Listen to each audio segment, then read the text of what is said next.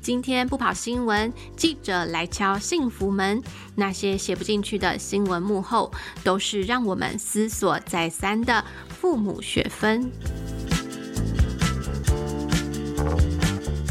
Hello，大家好，欢迎收听亲子天下 Podcast。今天不跑新闻，我是主持人易晴。今天不跑新闻是由亲子天下的记者来企划和制作完成，所以节目里呢也会邀请记者来分享他们在采访上的观察，和你聊一聊新闻报道里面没写到的事情。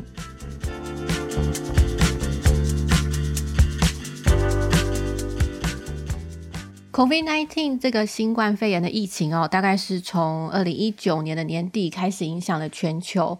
那这个病毒呢，从中国武汉开始，也蔓延到了全世界。在这个疫情的期间，台湾靠着高度的防疫强度哦，包括像是机场啊有出入境的各种规定，还有每个人戴口罩、勤洗手的生活日常，所以在国际上算是难得的防疫的模范生。不过啊，从去年三级警戒开始哦，还有今年欧米孔的流行，让台湾也陷入了严峻的疫情当中。那尤其是最近啊，确诊的人数啊，每天都破千，学校停课的消息也时有所闻。看起来台湾也面临了这个疫情的挑战。那其中呢，最让台湾家长担心的，我想应该莫过于就是儿童确诊的人数也随着增加。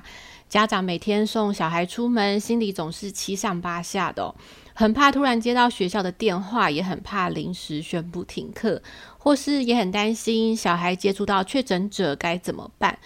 那如果停课的这一天真的来临，到底谁要在家照顾小孩呢？而在小朋友打疫苗上面，也有一样的担心哦，像是学前儿没有疫苗可以打，现在看起来要开放小学生来接种疫苗了。但是疫苗的副作用到底会怎么样呢？要不要给小孩打疫苗呢？又成为每个家长最大的烦恼。在疫情期间呢，我们到底该如何来安定我们的身心，来度过这个艰难的时刻呢？今天的节目里，我们邀请到临床心理师骆玉芬，要来和我们聊一聊疫情期间，身为家长的我们要如何照顾好自己的身心健康呢？我们欢迎心理师，心理师好。嗨，疫情好，大家早安，大家好。嗨，心理师早安。呃，骆玉芬心理师哦，她是米露谷心理治疗所的所长，同时也是一位母亲。那我其实啊，经常在你的脸书上看到你分享小朋友的日常哦，还有呃，你和小朋友看的一些绘本，所以我想要先问问看，呃，玉芬的是说，哎，你自己身为家长啊，在这一波疫情当中，你也和我们一样的焦虑跟紧张吗？是，其实我觉得疫情这种变化，它最大一个特色就是它不可控，然后你不知道它接下来会变成怎么样。嗯所以这种不可控，然后很难预期的状况，对本来就有焦虑特质的人来说，真的非常的挑战。而我本身就是焦虑特质比较高的人，真的吗？心理师也是这样吗？对，当然就是在当心理师这么多年，然后还有在妈妈经验，就妈妈这几年经历的。这种调试的过程里面，我这个焦虑的部分就是呃，自己觉得控制的蛮好的，对。但是本质上比较焦虑的人，我们确实是会对于就是这种讯息会比较紧张，然后对于这种不知道接下来会发生什么事情，然后就会比较担心一些。像我昨天晚上也是在跟我先生一起讨论，我们就是沙盘推演了一下，我们家三个人如果任何一个人被框列或者甚至确诊的话，我们要怎么处理？小孩要怎么送？哦、对对对，然后谁留？家里，然后谁要被 就是赶出去？因为我们家其实就只有一个卫浴嘛，所以就是哎，必须要保留给谁这件事就变得很需要讨论这样。嗯嗯嗯，对，我想真的每一个家庭就是都面临了这些挑战哦。不过可以听到心理师和我们一样的紧张跟焦虑，我觉得也让人觉得蛮安慰的。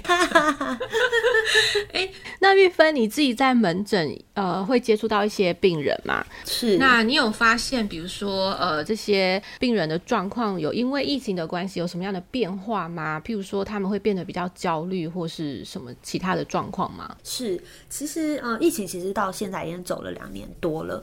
就我们的观察，我们也经历过去年三级那个那段时间。嗯、呃，我自己的观察是，呃，其实不太会有人单纯因为疫情的担心而来。但是，就像我说，本来可能就比较焦虑的人，疫情确实会大大的放大他们的焦虑。嗯，所以我身边不管是孩子还是大人，其实都有看见说他们本来就比较焦虑。那他在谈论的议题里面就会大量的放大这些他的担心，比如说要不要去上学啊，我会不会被感染啊？然后外面好像很脏，我是不是需要做很多的消毒？或者我的生活是不是需要做很多的改变？所以这个部分的焦虑确实是很明显可以感觉得到。那也会随着那个疫情的起伏状况，然后有明显的变化，这样。对，所以我想，这个身为家长，我们真的是有太多担心了哦。而且，尤其还有一些专家也说，这个确诊人数还会继续的攀升。所以，我想，这焦虑感也跟着确诊人数一样，一起的攀升哦。真的。而且家长真的是蛮不好过的，因为这个心情上面就是很紧绷，然后很忐忑这样子。那我想请教玉芬的是说啊，像我们身体生病，我们都会有咳嗽或是流鼻水这样的症状，来提醒我们要去看医生嘛。但是我们好像很难，就是对我们的身心状况有一些觉察。所以想问的是说，那我们平常可以怎么样去觉察到自己的身心状况呢？这是一个非常重要而且很好的问题，就是其实身心状况这个词，其实就包含了身体跟心理两个部分，嗯、所以我们或许也可以从这两个方向一起去观察，看看我们自己的变化。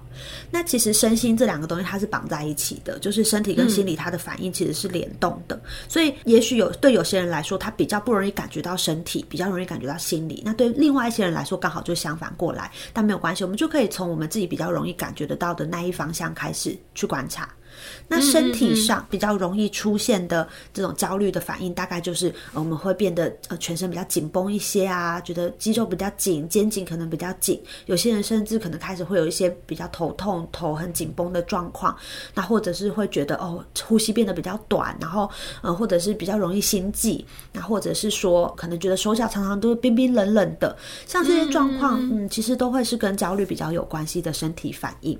那心理的部分呢，大概就会是像，呃，比如说会一直觉得很担心啊，然后一直不断的去做很多的确认啊，然后一直不断的去找很多的资料啊，不断的去问人啊，或者是觉得好难静下心来去做平常该做的事情，或是很容易分心，然后很容易胡思乱想，甚至会出现一些啊很难睡着，或者常常做梦啊等等。那这个就比较像是心理上面的反应。所以其实每个人他的这个警觉系统其实是比较不一样，对不对？就是有些人可能是从身体开始有一些状况，那有些人可能是从心理上面有一些状况，这可能每个人有不一样的。警报器会响哦，所以其实大家还是可以呃多留意自己的呃一些情形这样子。嗯，诶，那像是比如说呃，如果我们突然有意识到说，诶，好像我最近真的比较有压力，比如说开始有一些失眠啊，或是会做噩梦，或甚至说像呃有小朋友因为。疫情的关系，就是重症过世了嘛。对。然后我就有在那个妈妈的群组里面看到说，有妈妈就分享啊，她自己看到那一则新闻，就抱着小孩在大哭这样子。对对对。那我觉得其实妈妈的这个压力，其实有感受到自己有这样子的一个情况。那如果说当我们有发现说，哎，好像最近压力比较大，或是我真的对疫情真的是非常非常的紧张，甚至我也觉得我有过度担心的这个倾向的时候，有没有什么？呃，练习就是可以让我自己呃舒服一点，或是好过一点呢。是，其实这个新闻啊，作为父母的人看到真的都很揪心呢。我自己看到也是好酸哦，嗯、心里好酸哦，真的好心疼，因为。其实我们就是会把跟我们的情境越像的事件，其实就更容易带出我们自己的一些反应，因为我们会在那个事件里面去投射到某些我们自己的状况，内心其实会想到说，如果是我怎么办？那或者是哦，我真的可以理解那个为难、那个困难，然后那个失去孩子的那种心痛等等，就是因为更能感同身受，所以对身为家长来说，嗯嗯，我们真的是啊，真的很难承受这种新闻。那呃，如果意识到自己有压力啊，意识到自己已经有这么大情绪反应，其实我们就已经跨出很重要的第一步，就是我们有意识到。嗯嗯嗯。那通常我们在心理上，我们会讲到我们有觉察。就你至少觉察到你自己的状态有一些变化，或者你觉察到你现在正处于一个压力很大，或者情绪很受影响，心里很难安定下来的状态。有意识到这个自己处在这个状态本身就很重要了，因为其实更多的人是甚至没有感觉到自己好有压力，感觉到自己好焦虑，他们只觉得就是哦，可能变得很烦躁，很很常发脾气等等，但没有发现原来是因为我可能很担心，我可能很害怕这样。就第一个就是哦，原来我自己有这么的担心，或哦，原来我自己已经受影响了。感觉到这件事情之后，我们也许可以再问问自己说：诶，那这个事情里面最让我担心的部分是什么？或是最影响我的地方是什么？或是为什么我在这个事件特别引起我的情绪？为什么要问自己这个问题？是因为如果我们要缓解自己的压力或缓解我们自己的担心的话，我们必须要先知道我到底在担心什么，然后去去安抚自己。比如说，我们可能会担心。说，诶，那如果发生在我身上，我到底要怎么带小孩去医院呢？那我们也许就可以真的来推演看看，嗯、那到底如果救护车没有来，我们怎么去医院？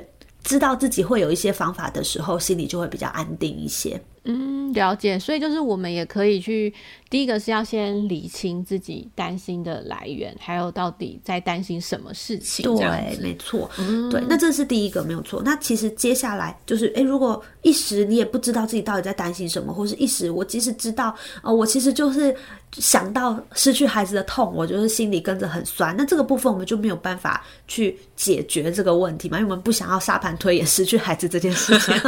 那我们就可以针对。我们的这个感受去做舒缓，也就是如果我们没有办法解决带给我们焦虑的那个事件本身的话，我们可以做的就是去处理调试我们自己的情绪的部分。这个部分呢，其实可以做的就是。第一个，观察身体如果有一些反应的话，比如说呃，呼吸变得急促之类的，你可以刻意的让自己的呼吸慢下来。嗯，像是深呼吸吗？对。但是我后来发现，就是我我很少去教大家深呼吸，因为深呼吸的时候，有些人反而会担心自己做错，我是不是深？我是不是有吸对？有没有吸到肚子？还是我吸到胸？要吸多深？对对对，到底多深才叫深？然后深呼吸，我是不是我到底可以吐气了没？然后开始反而憋气了，就是那个焦虑反而会更多。所以我。我现在发现一个方式，就我都会带，不管是小孩或还是大人，就会说你们慢慢的吐气。嗯，对，就是你们呼吸的时候，你们把吐气的速度放慢，吐的时候把时间拉长。对，那如果是小孩，我甚至会陪他们一起数，比如说吐气的时候，我们心里数到三，就是慢慢吐，吐到三再停下来，这样。对，那这个时候就是一个比较具体的方式，因为当我们吐气。放比较久，其实我们整个呼吸就慢下来了嘛。对，嗯嗯嗯，所以就是我们就练习把那个气吐久一点，这是第一种，而且是随时可以做。那甚至比较焦虑的人，只要觉得自己比较焦虑了，我们就可以这么做。了解。其他的话呢，就是自己生活的安定，比如说作息上面可以。比较固定，比较结构，那这个东西就会降低我们那个不可预期所带来的更多的焦虑感，那会让我们感觉生活仍然某种程度在我们的掌控之中。所以就是在这种不可控的情况之下，因为面对疫情其实是不可控的嘛，我们其实反而要去找一些我们可以控制的事情，来让自己更有规律性的生活，然后找到生活的节奏，是这样子。没错，没错，甚至去放大一些，就是生活里面，比如说，假设每个礼拜五本来就是我们家庭的一起吃晚餐的时光，好了，那本来就都有在做这件事，那也许我们就可以把这件事再再增加一些，比如说，哇，那我们礼拜五的晚餐时间，我们就加一个大家一起。做一个甜点，或是特别点一个什么小小的共享庆祝的活动等等，就是把这种既有的这种生活的模式再增加一点点仪式感，然后让自己感觉哇，在这个情境里面，我仍然有一些让自己很舒服的事情、开心的事情，这样。嗯嗯，了解。所以反而是要让自己这种可以控制的事情、可以掌握的事情，让它去放大，然后反而呃可以降低我们的焦虑就是了。对，没有错。还有一个其实是焦虑的人很常出现的状况，就是我们一般掌握越多资讯，可以让我们越安定，因为我们会那个不可控或未知的感觉会减少嘛。嗯，可是呢，焦虑的人他们常常会做过头，就是会太担心自己漏掉什么讯息，或太担心自己没有做出最好最完美的决策，所以我就必须不断不断的收集讯息，结果收集的太多，然后就太担心我仍然漏掉了哪里的讯息没有收集到，就一直不断的去看，那这样重复暴露在这些资讯底下，而且因为像疫情这种事情，它就是一个很新的各方面的说法啊，意见，其实会有一些不同，所以你就很难去找到一个。真正的答案，嗯嗯，对，所以如果这种状况底下，然后你一直去找讯息，反而会让自己更加的焦虑。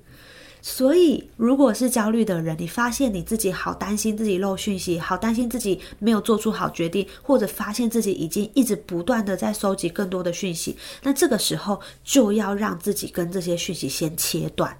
哦，所以我反而是要去减少接收这些消息。然后去降低自己，呃，比如说可能看新闻的频率，然后或者是说搜寻的这个强度。没错，没错，就其实也不用很久，嗯、因为其实焦虑的人撑不了太久不去接触讯息。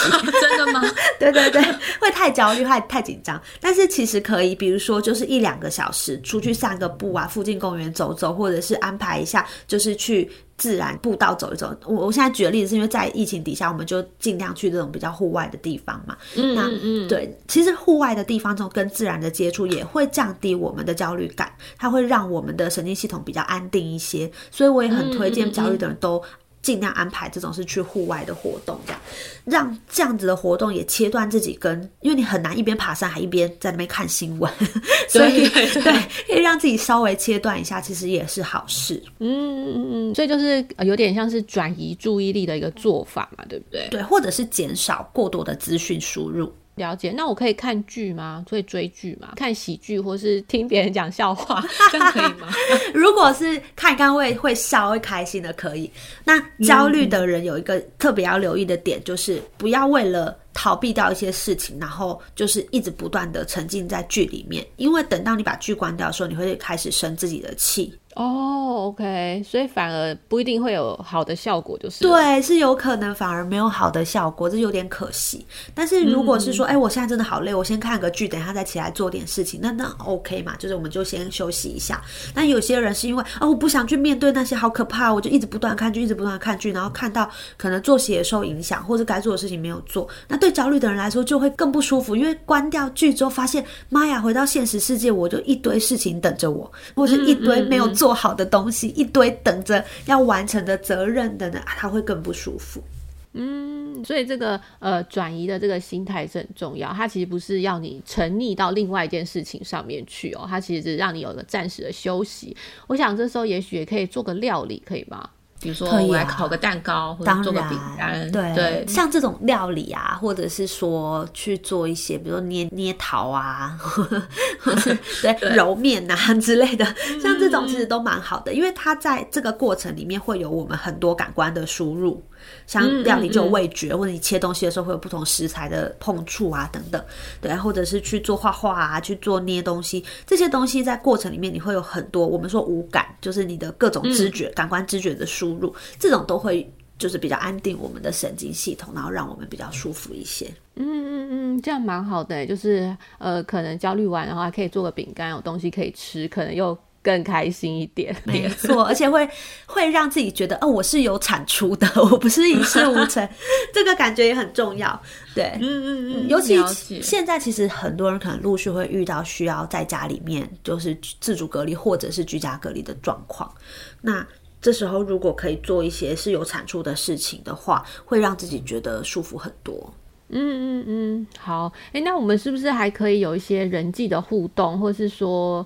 而是这种人际的连接呢？是人际的连接一直都很重要。我记得在去年疫情、嗯、那时候还没有疫苗，所以各国的疫情都是比较紧绷的状况的时候，其实国外疫情很严重嘛，那他们其实就做了很多相关的研究，我看了好几篇就是相关的分析，就有发现到说，经过长期这种停课封城的孩子，他们因为缺乏了人际上面的互动，那其实就带来很多后续的影响。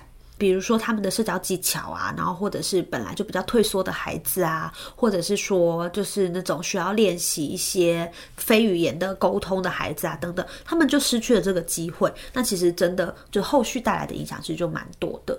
嗯嗯嗯。那另外人际互动也会对我们的安定、安全感。这很重要，对对对，因为其实有时候如果感到焦虑的时候啊，打个电话给朋友聊聊天，然后或是稍微讲个话什么的，其实呃聊一下自己的担心啊，到底在恐慌什么？其实有时候家人给的支持哦，或是朋友给的一些关心，也会让人觉得好，就是我我可能我可以接纳我现在的情形，那我现在可能有焦虑，但是我会好这样子。没错没错，对，所以我就打。个视讯跟朋友一起聊一聊啊，看一看啊，或者跟家人，嗯、对远方的家人，就是通个电话，真的是很有帮助。对，我觉得这样真的蛮好的。